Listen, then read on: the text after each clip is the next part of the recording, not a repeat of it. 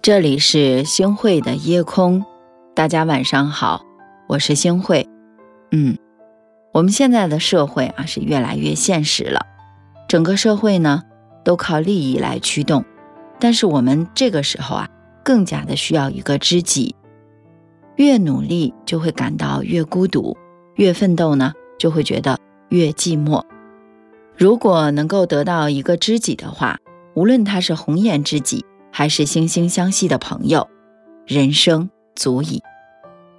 传说呀，在很久之前，有个非常喜欢喝茶的财主，凡是到他家喝茶的人，无论贫富，只要来，他就吩咐下人好生招待。说一天啊，财主家门口来了一个衣衫褴褛的乞丐，不言讨饭，只说来讨碗茶喝。下人连忙让他进屋。给他倒了一碗茶，乞丐看了一下，说：“茶不好。”下人见他懂，连忙换好茶来。乞丐闻了闻，说：“茶是好茶，但水不行，这得用上好的山泉水。”下人看出他有些来头，忙取了早有储备的泉水再泡。乞丐尝了一口，水是好水，但烧水的柴不行。柴需要用山阴面的柴火，因为阳面之柴质松，阴面之柴质紧硬。下人终于确认这是个精通茶道之人，就连忙取好柴再煮，还请出了老爷。茶重新上来之后，财主和乞丐对饮了一碗。乞丐说：“嗯，这回茶水。”柴火都好了，只是泡茶的壶不行。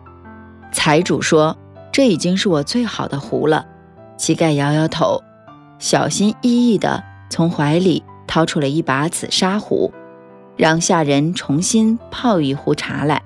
财主一品，果然味道不凡，立刻就起身对乞丐作揖道：“我愿意买下你这把紫砂壶。”要多少钱都可以，但是这乞丐也是非常的喜欢这把紫砂壶，肯定不想用来交换。乞丐非常果断的来回答：“不行，这个壶是我的命，我不能给你。”乞丐连忙倒掉茶，收起了壶就走。财主赶忙拦住说：“我愿出一半家产要你的这把壶。”乞丐不言，执意要走。财主急了，说。我愿意出全部的家产买下你这把壶。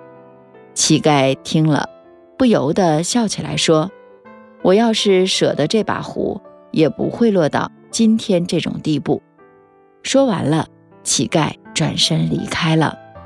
财主急忙上前说道：“这样吧，壶还是你的，你就在我家住下，我吃什么你就吃什么，但是有个条件，就是。”你必须每天让我看看这壶怎么样？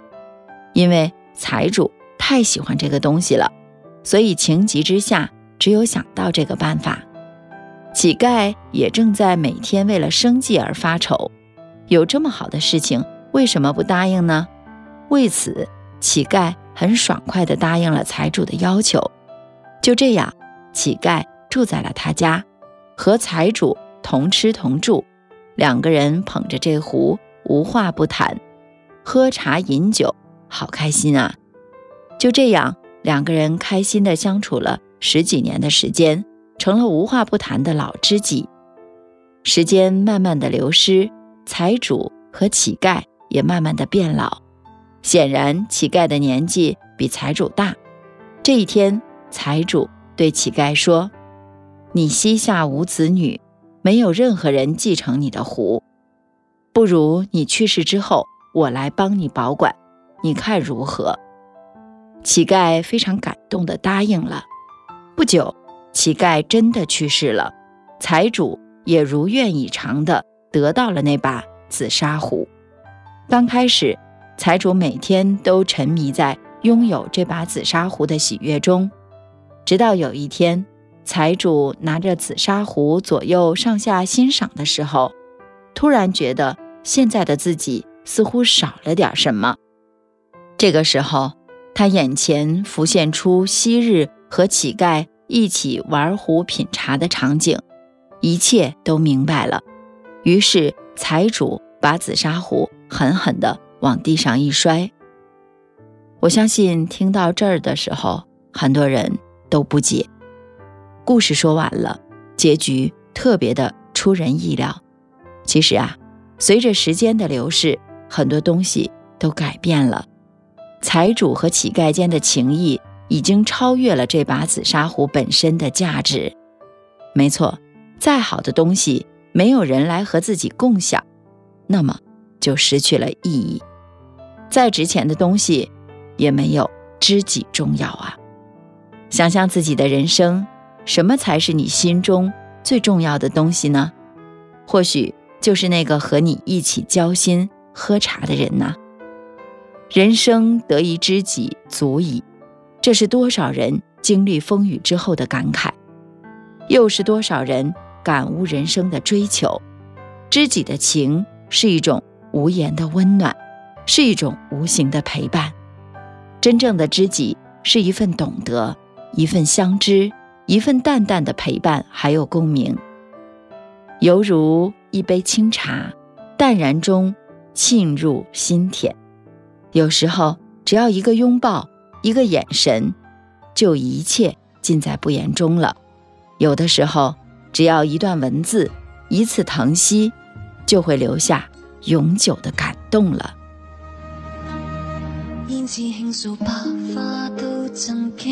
衣衫花俏与花蕊增盛，一哭一笑举足轻重，足以倾国。心中却一早结冰，烟花璀璨随夜幕散静，天之国色待谁人认领？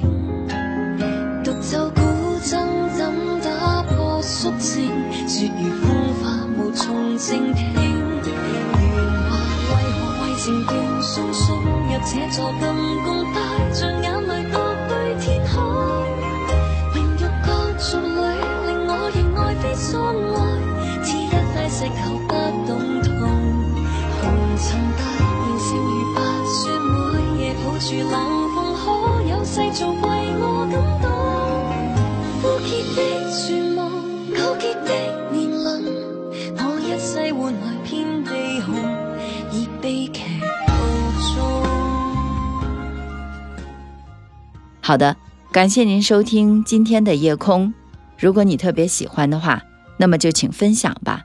您还可以在文末点一个再看，让我知道。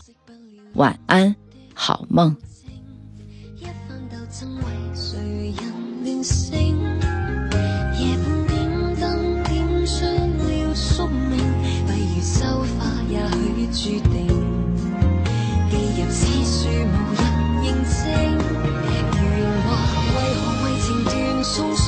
这座